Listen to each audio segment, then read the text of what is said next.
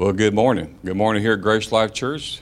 We're excited and thrilled. This is the day the Bible says what the Lord hath made, and I shall be not sad, but what glad. glad. How many how many gladders do we have? That's not. If you look that up for the in the look up gladders in the uh, dictionary, you won't find it. Maybe gladiator, but we're we're glad. We're not sad.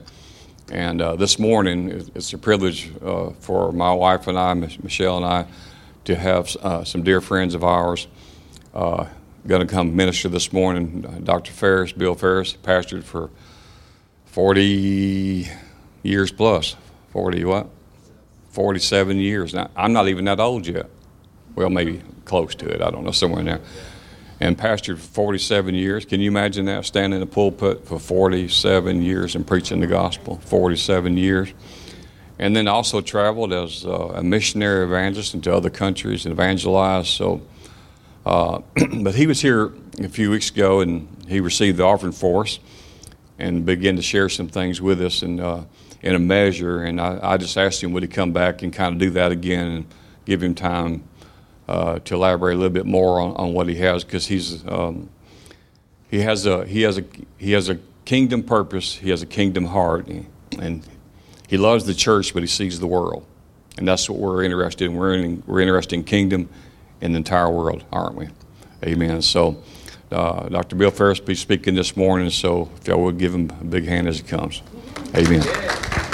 God bless you. Sir. I don't know what's been happening the last several weeks here at Grace Life in the area of worship, but something fresh is happening during our time of worship. The selection of the worship songs today was perfect.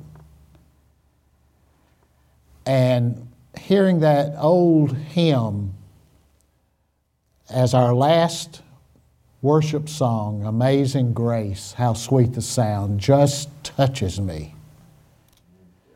I have so much to thank and be grateful for. But most of all, that God's grace just keeps reaching out and touching me even when I don't deserve it. And that's why it's called grace. And that's why it's so amazing. Thank you so much for the invitation to come and to be with your congregation, Pastors Eric and Michelle. This, I'm just so blessed. And to have the Billings with us, all the way from Key West, Florida, means more to me than, than you realize. And I'm sure they'll make their way to Tuscaloosa today, but they stopped here in Jemison, Alabama to worship. And this just touches me. When you put something on the shelf, is that permanent? If you have an object that you place on the shelf, is it going to be there forever or can you take it back down? Can you take that object off the shelf? But you can put it back. But have you ever felt like you were on the shelf? Well, I have. as Pastor Eric was sharing with you, I pastored a long time and I've preached in a lot of countries. And that's been God's choosing, God's design. All I did was 50 years ago say yes. That's all I did. I said, Yes, I will preach your gospel. And the Lord opened the doors. And I can honestly say that it has been, as Jerry Savelle once said, an adventure of faith and an adventure in faith. And faith has been such a part of everything that has transpired in our lives uh, in those 50 years.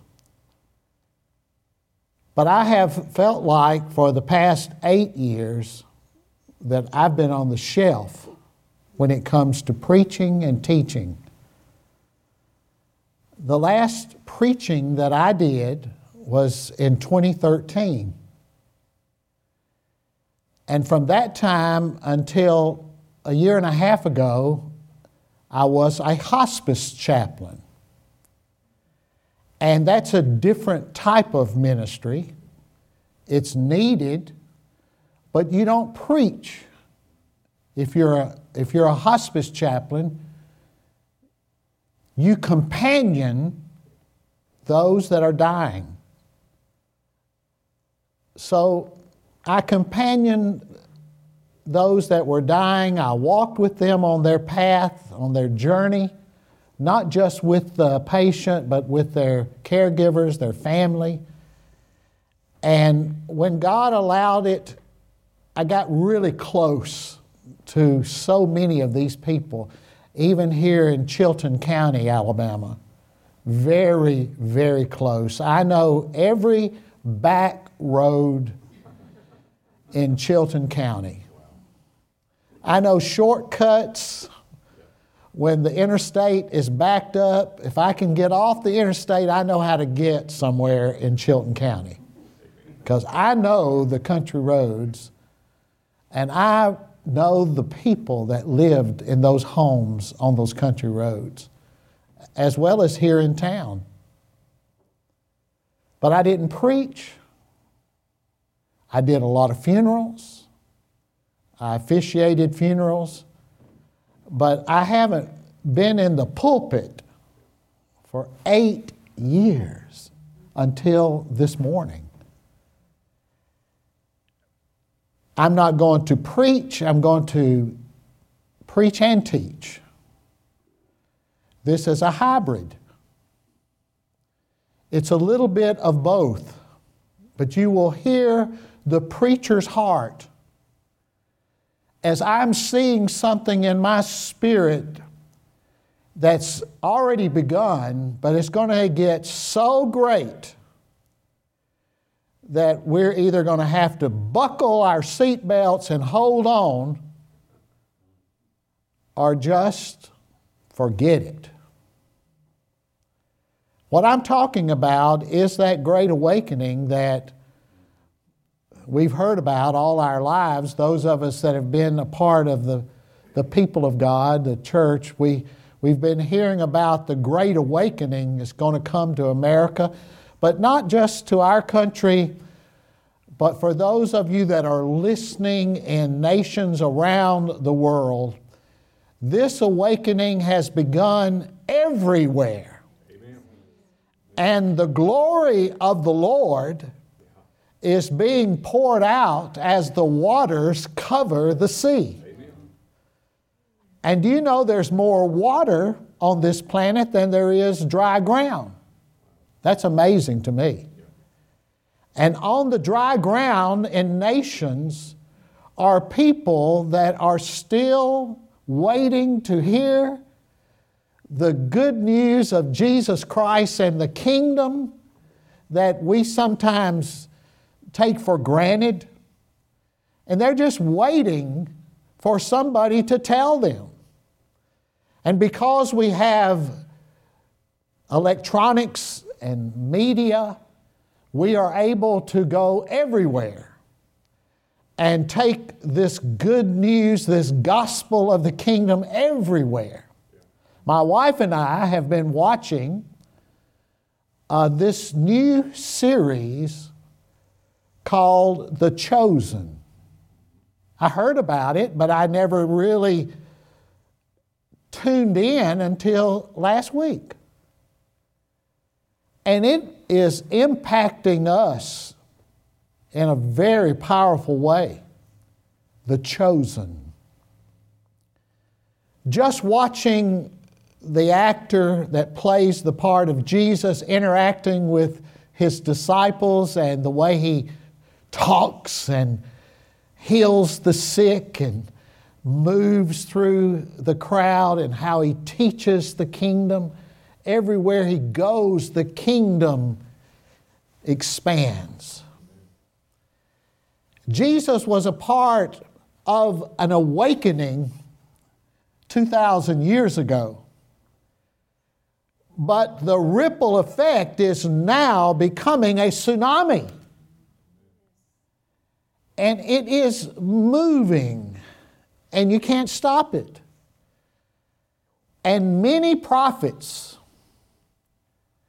uh, people like Bob Jones, and uh, they've gone to be with the Lord, and T.L. Osborn, and Dr. Kenneth Hagin, and Dr. Oral Roberts, and I could just go on and on. They've already gone to their heavenly reward.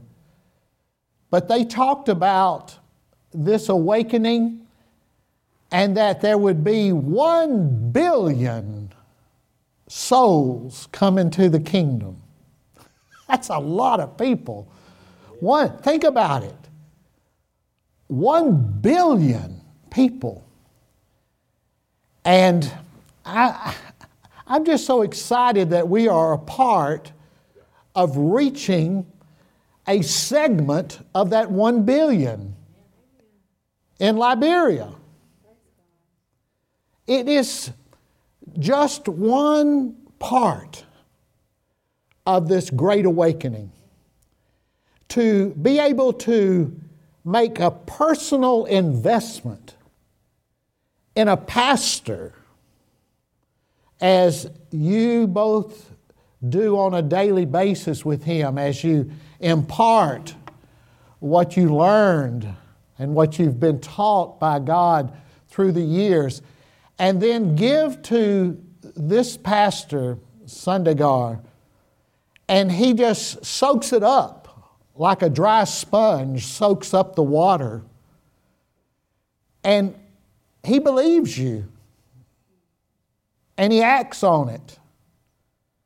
And that's what faith is all about. It's hearing the word and then acting on it. Hearing it and then doing it. And that's the great part of hearing the kingdom truths.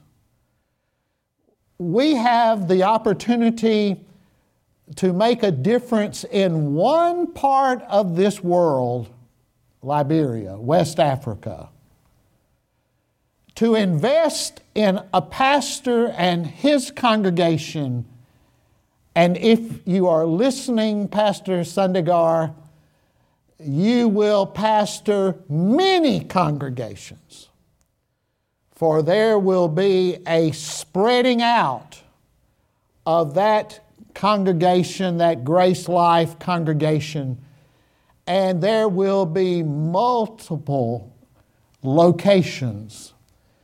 And you will go in person and you will preach and teach, but then it will be so great that you will not be able to go personally every place and you'll be sending out those that represent the congregation, those that you trust, those that you have poured into. But then you will use the media, you'll use short circuit television and radio and shortwave, I should say, short circuit. It's not going to be short circuited, it's going, to, it's going to be a wave. And you will use uh, media uh, to reach these people, not just in Liberia, but in the surrounding nations. Uh, this, this is bigger than you realize.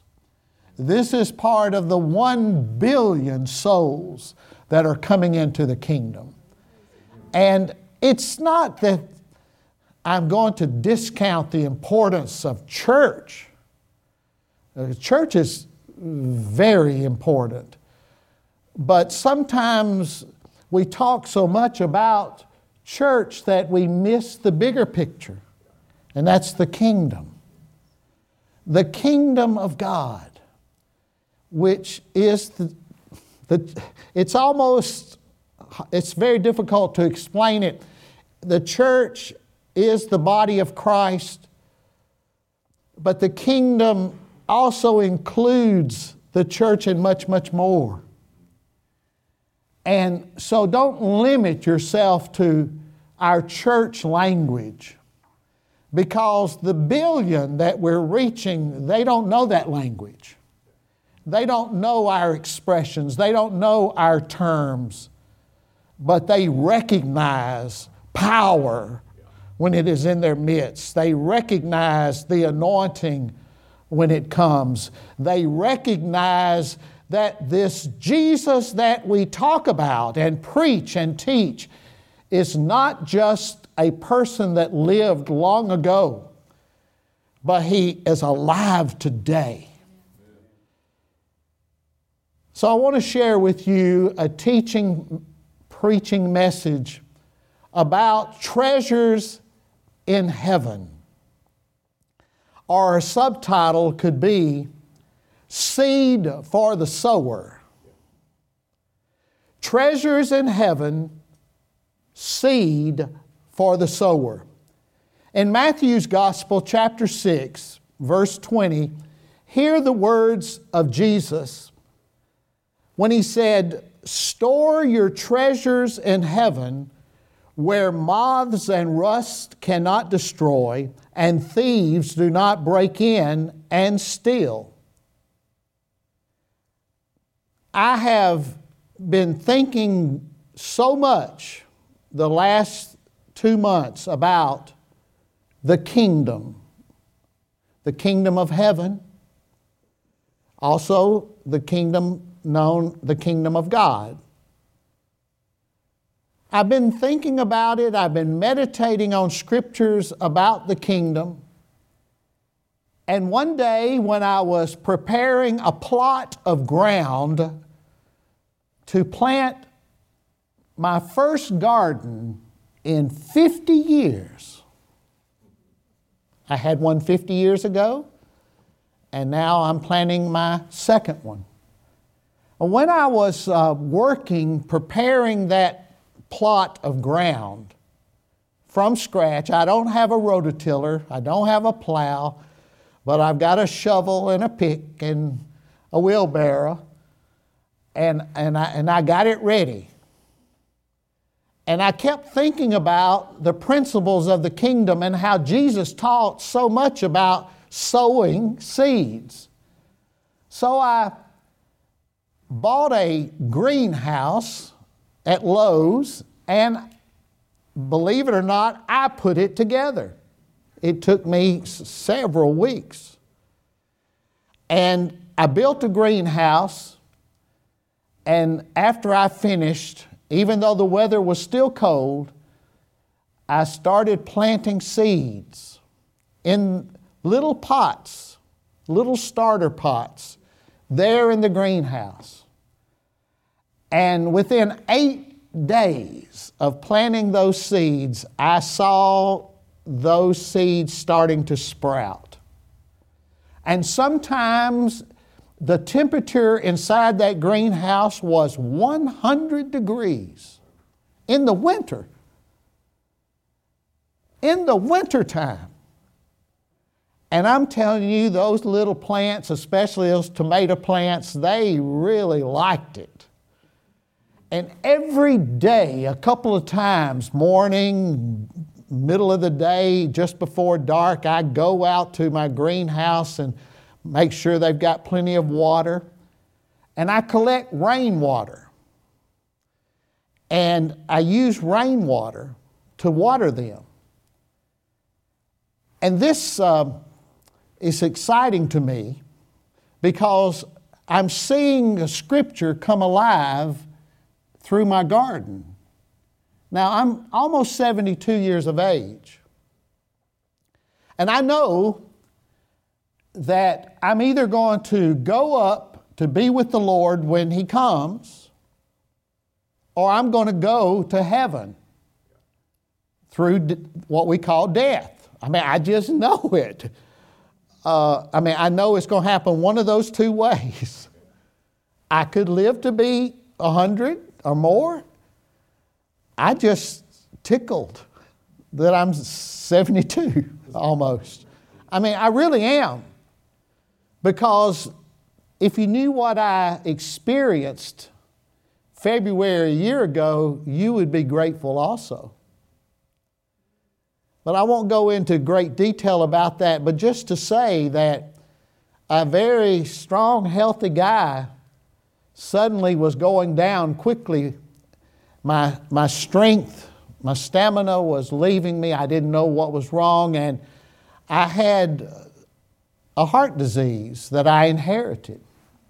Now, everything is under the blood as far as I'm concerned, and, and, I, and I didn't know that my mother's side of the family had this heart issue. And the cardiologist said that the reason that it never affected you until now was because the disease was causing your heart to get hard, like a rock and it was getting larger on that side of the heart. And he said, It was there when you were a little boy. It just wasn't very large. And it just got bigger and bigger. And it was cutting off the blood going to my brain and to my lungs. And, and I couldn't understand why I was so weak. And so I had open heart surgery, and they cut away that stone, that part of my heart that was just a rock, they just cut it out and did two bypasses and repaired a valve and put me back together. And I started recovering immediately. And I promise you, I'm not making this up. I don't even have the scar where they opened me. That's how, that's how marvelous God restored me.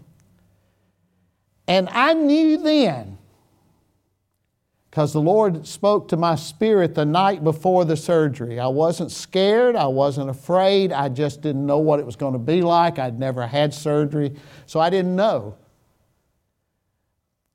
And He said, I'm going to take that heart of stone away, and I'm going to give you a new heart.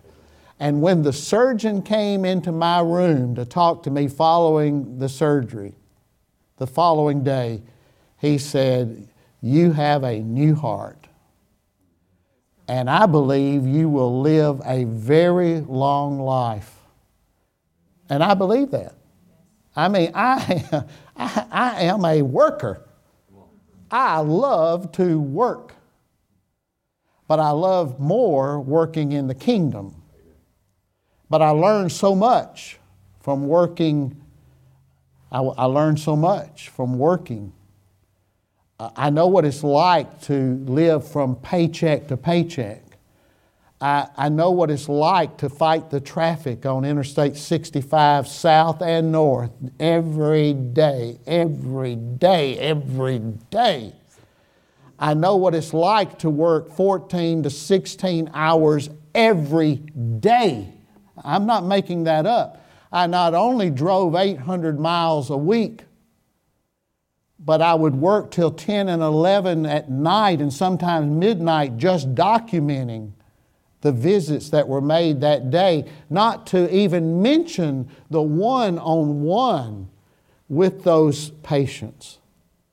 It was a very demanding job. So I know, I know what it's like to work. I'm not a body man. I don't have a, an auto shop. I'm not a mechanic. I, I, I don't know what it's like to do those things, but I know what to do when it comes to my call.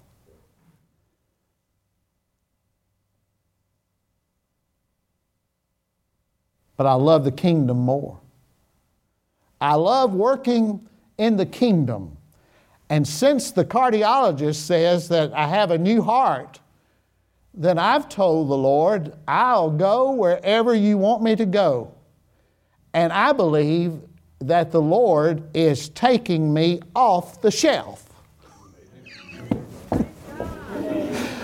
I really am happy about getting off the shelf. I, I don't like that shelf. I mean, I eat and breathe and live to share gos- the gospel. I mean, I just love to share. I like it one on one, I like it to crowds, I, I, I like it in a congregation. I just want to share good news. Now, this scripture, Matthew 6, verse 20, in the Passion, uh, it, it, you won't be able to see it on the screen, but just listen to it. Instead, stockpile heavenly treasures for yourselves that cannot be stolen and will never rust, decay, or lose their value. Instead, stockpile. Now, stockpile can be a noun, like I've got a stockpile of food in a closet, or I've got a stockpile of clothes. That's a noun. Or it can be a verb, and in this case, it's a verb. Stockpile instead heavenly treasures. So I see us putting, you know, stockpiling treasures in heaven, and Jesus said they won't rust there, they won't decay there, and they won't lose their value. The voice translation says, instead, put up your treasures in heaven where moths do not attack, where rust does not corrode, and where thieves are barred at the door. I knew you would love that. Can you just picture that? The thief comes to steal what you've stored up, what you've stockpiled, and Jesus says they're barred at the door. The angels protect the entrance. They cannot destroy and steal your treasures. The word stockpile means to accumulate for future use. Now keep that in mind. To accumulate for future use. What you store in heaven, your treasures in heaven, is going to be used by you for future use. Matthew 6, the next verse 21 For where your treasure is, there your heart will be also. It's obvious, isn't it? The message says. It's obvious, isn't it? The place where your treasure is, is the place you will most want to be and end up being. Do you mean that if we store up treasures in heaven, that that's where we most want to be and where we'll end up being. Yeah, that's what, that's what it means. The Passion says, For your heart will always pursue what you esteem as your treasure. Wow, what do you esteem? Then, wherever your treasure is, that is where your heart will esteem and consider very important. The New Living Translation says, Wherever your treasure is, the desires of your heart will also be. Now, that was an eye opener for me. Now, I love Mark Hankins. I love to hear him teach and preach. I'm telling you, that guy can just pour out I very seldom see him even look down at any type of notes. I mean, he just pours out. And uh, it tickles me when he, when he says, uh, let's laugh about it. Let's laugh about it. Ha, ha, ha, ha. I never forget the time that the four of us went out to El Dorado, Arkansas. And we went to the conference that Brother Buzzy Sutherland had, and Mark Hankins was one of the speakers. I mean, how blessed were we? And do you notice that Brother Buzzy, who also came to Chilton County, y'all brought him, Brother Buzzy and Mark Hankins, as well as many others, often use different versions or translations of a scripture.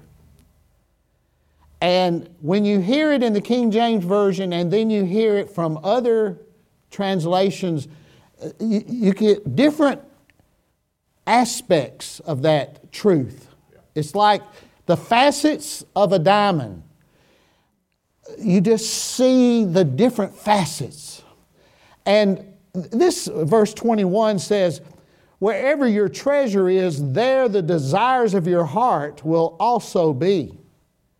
Now, I remember hearing in the Old Testament, in the book of Psalm, that it says, Delight yourself in the Lord.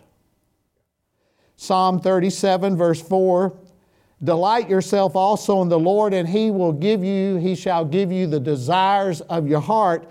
And Matthew 6 21 said, For wherever your treasure is, there the desires of your heart will also be. So if you desire, delight yourself also in the Lord, if you find out what makes God happy, what gives God joy, and you delight yourself in that, then He'll give you the desires of your heart. Now, listen to the voice on that same scripture. This is powerful. Take great joy in the eternal.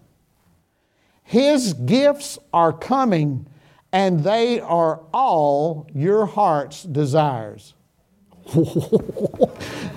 Take great joy in the eternal. Now, we've been talking about heaven. Heaven is eternal, isn't it? God is eternal, God's in heaven. Heaven and earth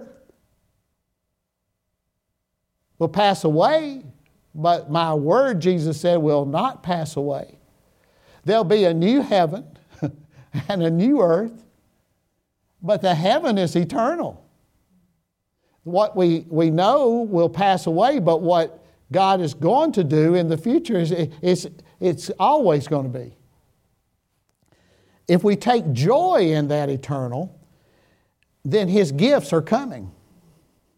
I mark my word, His gifts are coming to you if you take great joy in what God loves. Luke 15, verse 7. I tell you, in the same way, there will be more joy in heaven over one sinner who repents than over 99 righteous people who have no need of repentance. Catch it? Did you catch it?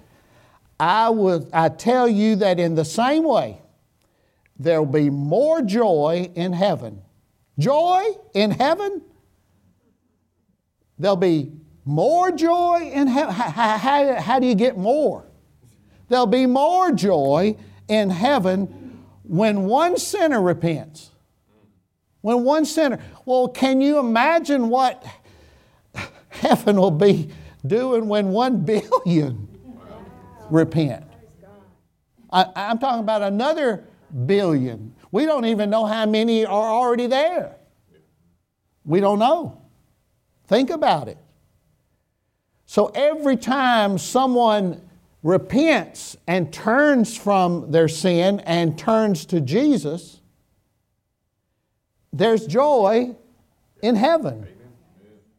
So winning souls equals joy in heaven. Souls equals treasure in heaven. Investing in souls equals treasure in heaven. Delight yourself also in the Lord, and He shall give you the desires of your heart. His gifts are coming, and they are all your heart's desire. The heart desire of God is to fill heaven with souls, precious souls. Now, people ask me, does a pet, does an animal have a soul? I, I don't know. I, I, I don't know. I know they got spirits. I, I think they, if you've got a pet that understands your language and understands you, you can tell whether they are getting it or not. But I'm looking forward to seeing some of my former pets here on earth again. I mean, heaven would be that, would be part of that. I mean, I would have loved to see them.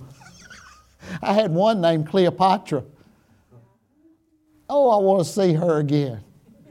And I can just, and I, I, this is just me talking because I don't have Bible for this.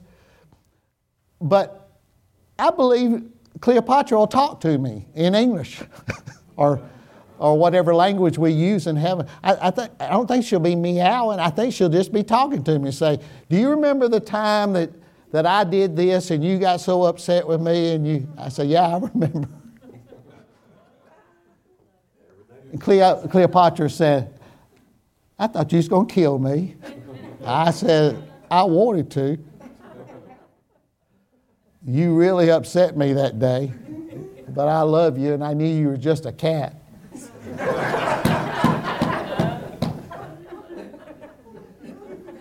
when cats do, what they're crazy.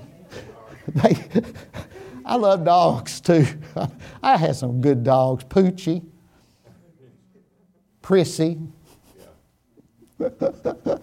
Mickey, Skunky. I had some dogs, I'm telling you, in my life. Well, I would love to see them again.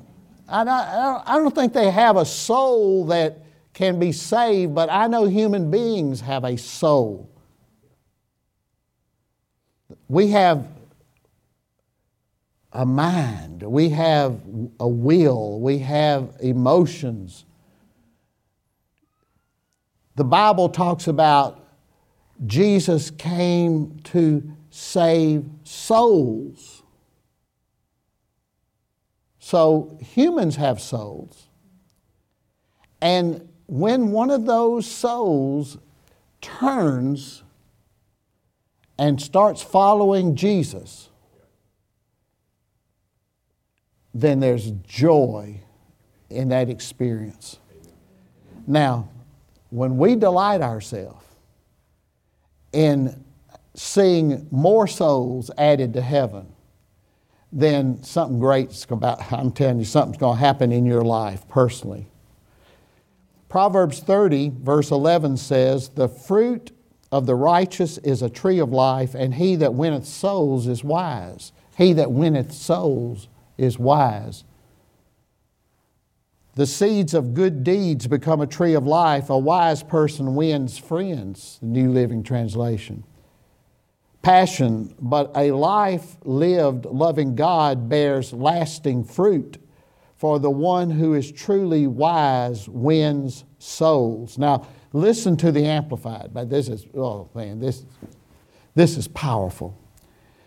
The fruit of the uncompromisingly righteous is a tree of life and he who is wise captures human lives for God as a fisher of men. He gathers and receives them for eternity. Wow. Now that, that is amplified. He, he, he wants us to be fishers of men because he gathers and receives them for eternity. Seeds produce fruit.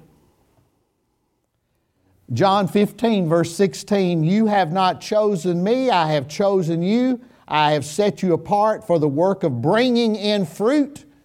Your fruit should last, and whatever you ask the Father in my name, He will give it to you. The New Living Version. You didn't choose me. Remember, I chose you and put you in the world to bear fruit fruit that won't spoil. As fruit bearers, whatever you ask the Father in relation to me, He gives you the message. Now, get a hold of this. Seeds produce fruit, whether you plant squash seed apple seeds, peach seeds, whatever seed you plant, it's going to produce that type of plant. Whatever seed you plant will produce that type. Jesus is calling us and has chosen us to be fruit bearers. In heaven, our treasure does not spoil. You remember at the beginning of this teaching, it says, uh, lay up treasures, store up treasures in heaven where it won't spoil and where thieves are barred at the door. Moths can't get to it. You sold peaches as a boy. Did you ever have a peach to go bad occasionally? Could you sell it for the same price as the good peaches? I mean, did you hide it under the good ones? Sometimes that has happened to me. That has happened to me at this little market. That's why I've got my own garden now. Because I, I used to buy tomatoes at a little market in Bessemer, and, and sometimes they would have a bad tomato down in the bottom under it I didn't see. But you, when, when fruit spoils, it loses its value. And you can't get the same amount for it that you would good fruit. Heaven's fruit never loses its value, it never spoils. so whatever you lay up in heaven, it, it, it's going to be it's going to be all right. It's not going to spoil, and it's not going to lose its value. As a matter of fact, its value continues to increase. Before you can bring fruit, before you can bring in fruit, you've got to first plant a seed. When we want to win someone to the Lord, we have to invest first in their lives as a person, not as a statistic. Now, the Lord's been good to my wife and I. We, we, we ministered the gospel behind the Iron Curtain when it was still communist in Eastern Europe. And I'm just giving the Lord glory in Poland, we saw thousands come to Christ. Thousands. I'm not exaggerating. In Zambia, I have seen thousands repent and come to the Lord. The power of the gospel. But I could say to you today, I'm a great evangelist. I'm like Reinhard Bonnke. thousands, thousands, thousands. I mean, I, I, I could do that. I just gave you that as an illustration, as an example. But I don't talk about people's souls as a statistic. When I think of those thousands, I still remember seeing their faces as individuals not as a number, not so I could put it in my newsletter. We had 4,000 conversions this week. No, it's not a statistic. When we want to win someone to the Lord, we first give ourselves to them. We invest in them. We, we find out what interests them. We attempt to earn their confidence and their trust. I was at a mall, Western Hills Mall, years ago, and um, I was a young, young Christian. I'd been a Christian about five years. And this young man came up to me, and I knew as he approached me that he was going to witness to me with the four spiritual laws. And sure enough, that's what came out of his pocket a little track. It had four spiritual laws, and the laws are good. I mean, the material, it was dynamic. Campus Crusade for Christ. It was, it was very good. But he came up to me. He didn't say, Hello, my name is John Brown, and your name is. Uh-uh. He immediately started reading from the little track. And he said, Do you know that you're a sinner?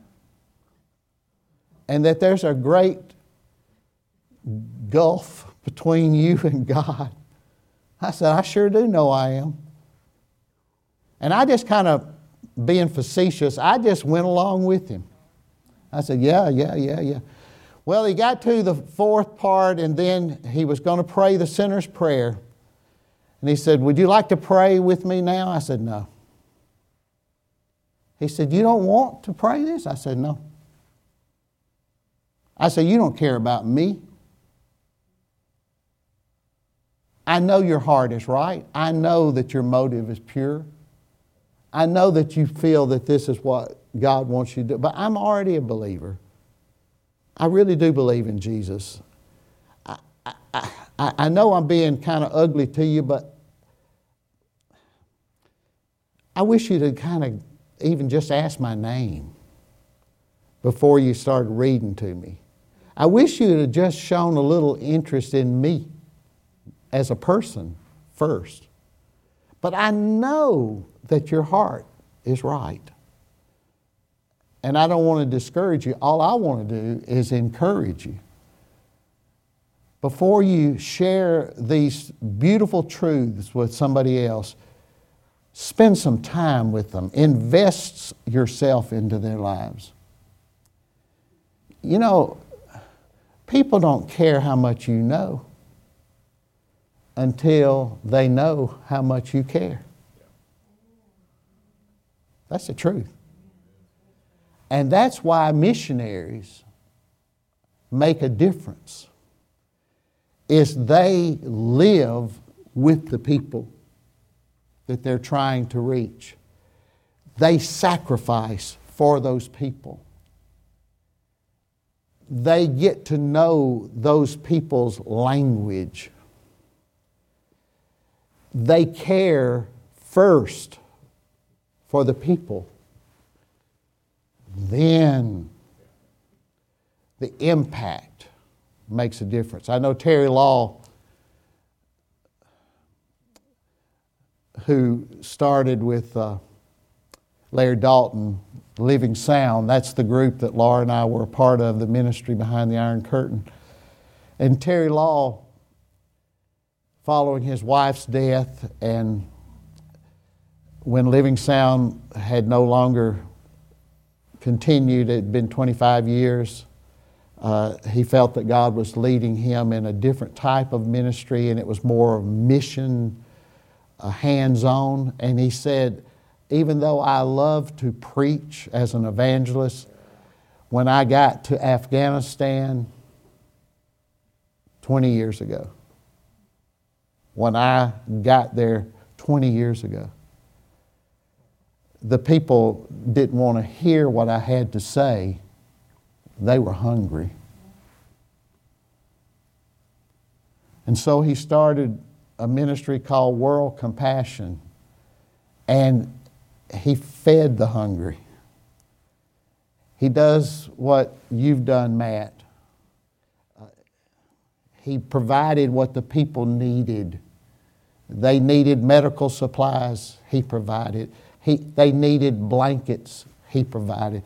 Whatever they needed, he provided. He dug wells, he did whatever they needed. And when he did share the gospel of the kingdom, they received it. That's what I'm talking about. When we invest in souls, that's treasure in heaven.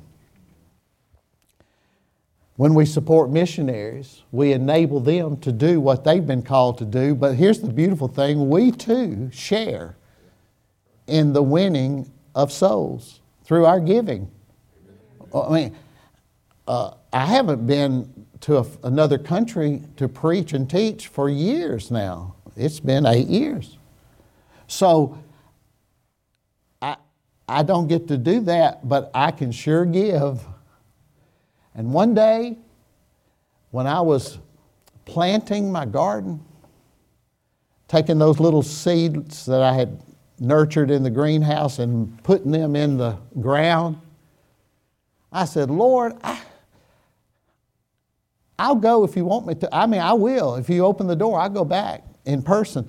But I, I just want to give. And, and I've, I've been giving about $100 a month to a missionary for several years. But I said, I just want to do something more. I want to give. I mean, I want to give $1,000 a month. And I, th- that was the figure the Lord gave me. I want to give $1,000 a month from now on. And I even want it to increase to $10,000 a month. I want to do that because I want to be a part of investing in souls on the mission field. I want to be a part of that. Now, just as I planted seeds for my garden, there are financial seeds. There's silver, there's gold, there's paper money, but there's also a different type of seed, financial seed. It's, it's called cryptocurrencies. Like you see those symbols, those are symbols of crypto. And these are seeds. These can be used as seeds.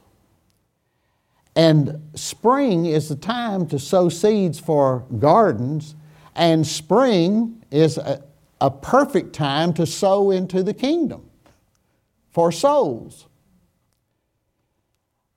I planted my garden, but I got to wait till this summer to harvest it. The squash seed, I, am telling you, I am a, I, I know how to plant squash.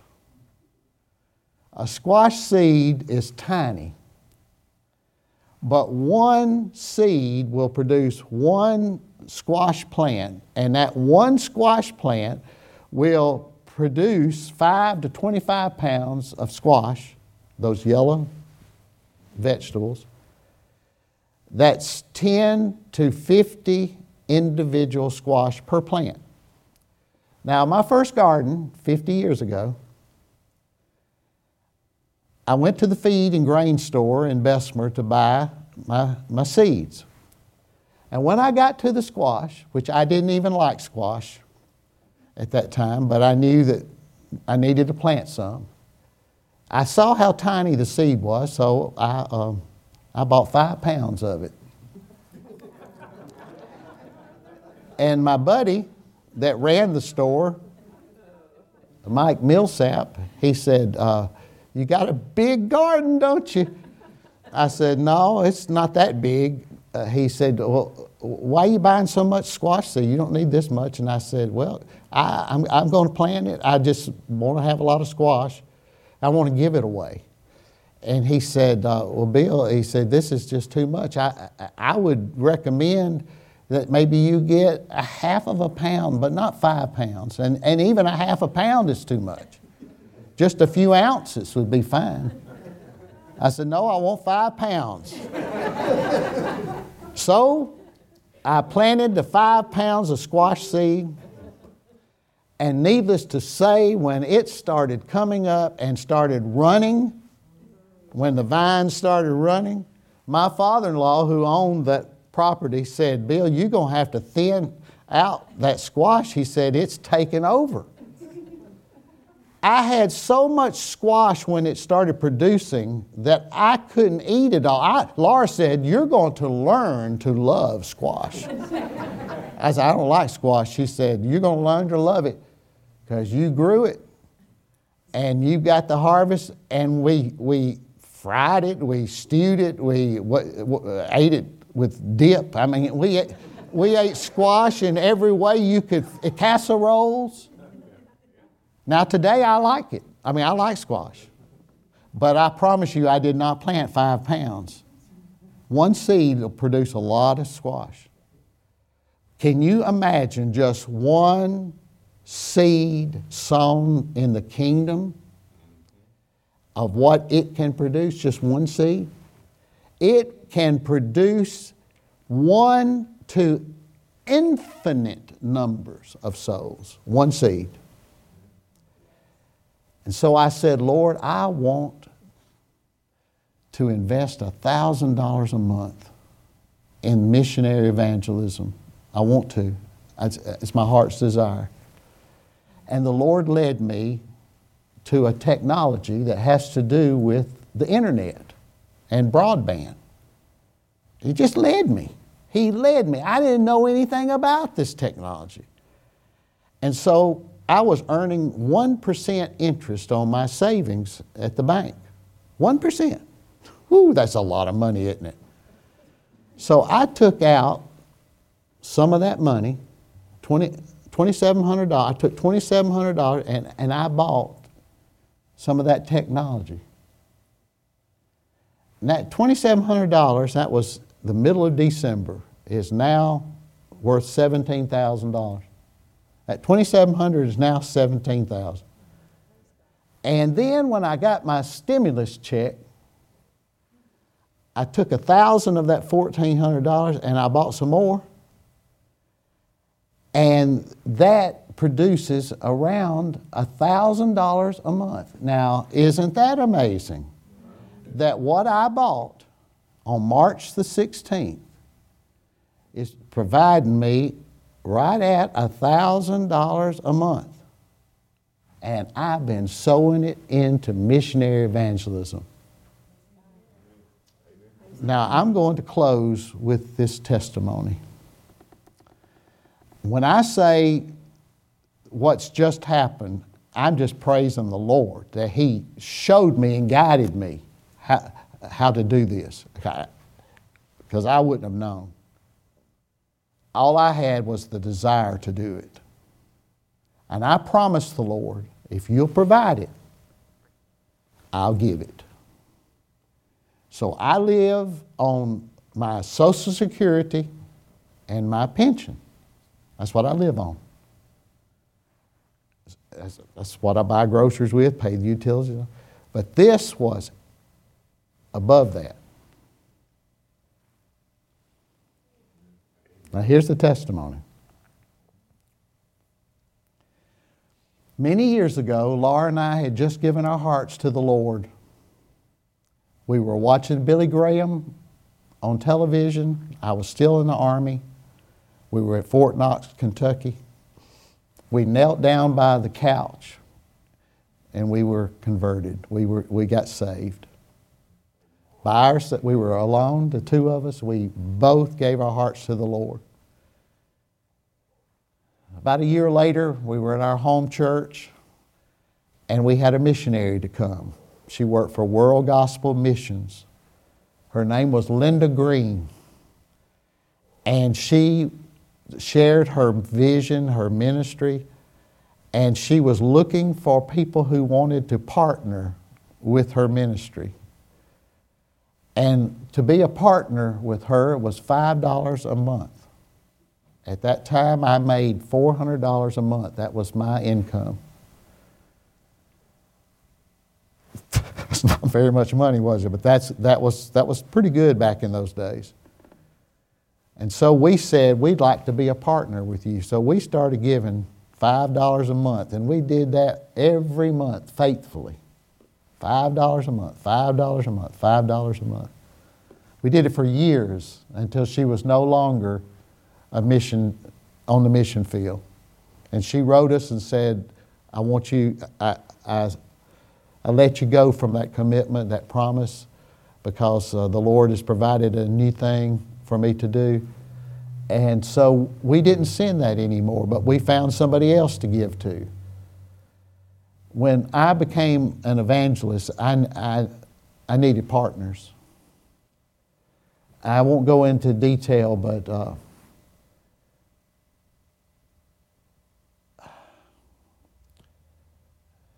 I just needed partners. Let's just put it that way. Because an evangelist among the Methodists will starve unless the Lord provides. My bishop at that time was right. He said, You will starve to death because Methodists are not generous. and I hate to see you suffer because he said, You're a good pastor. I just don't want you to suffer. He said, You'll be on your own. But I had some partners, and I had some congregations that partnered with me. And the honorariums, when I'd go to preach, many times they would be $50 for four or five days. That's all it'd be. But the Lord was good. And we got down to $37 in our checking account. And I had a mortgage. And I said, Well, I can't make the mortgage payment with $37. And so I knew what the Lord wanted me to do. He said, Sow it. So I sowed it as a seed in another evangelist's life in ministry. I knew a guy that was doing the very same thing I was doing, and I sent him that check for $37. He called me three days later and said, You'll never know what that check meant to me. I said, You'll never know what it meant to me either. Because I didn't have anything after that. But I didn't tell him that. A week later, I started getting letters in the mail with checks. Letters in the mail. Ed Dufresne used to talk about letters in the mail, surprises in the mail. My honorarium started increasing. And from that time on, our annual income as an evangelist averaged $72,000 a year. And I didn't even make that when I was a pastor. I mean, it was so much greater. And I knew that the bishop wanted to know how much money was coming in, and I wouldn't tell him. Because he told me I was going to starve to death. And he was just being honest. He didn't want me to suffer. So after I had done that for four years, he asked me to be a pastor again, and I said, I will. I felt the time was right. And I said, I'm going to tell you something that I never told you. I said, Would you like to know how much I averaged each year? He said, Yes, I would really like to know. And I told him that amount. He said, That had to be God. I said, You're right. It had to be God.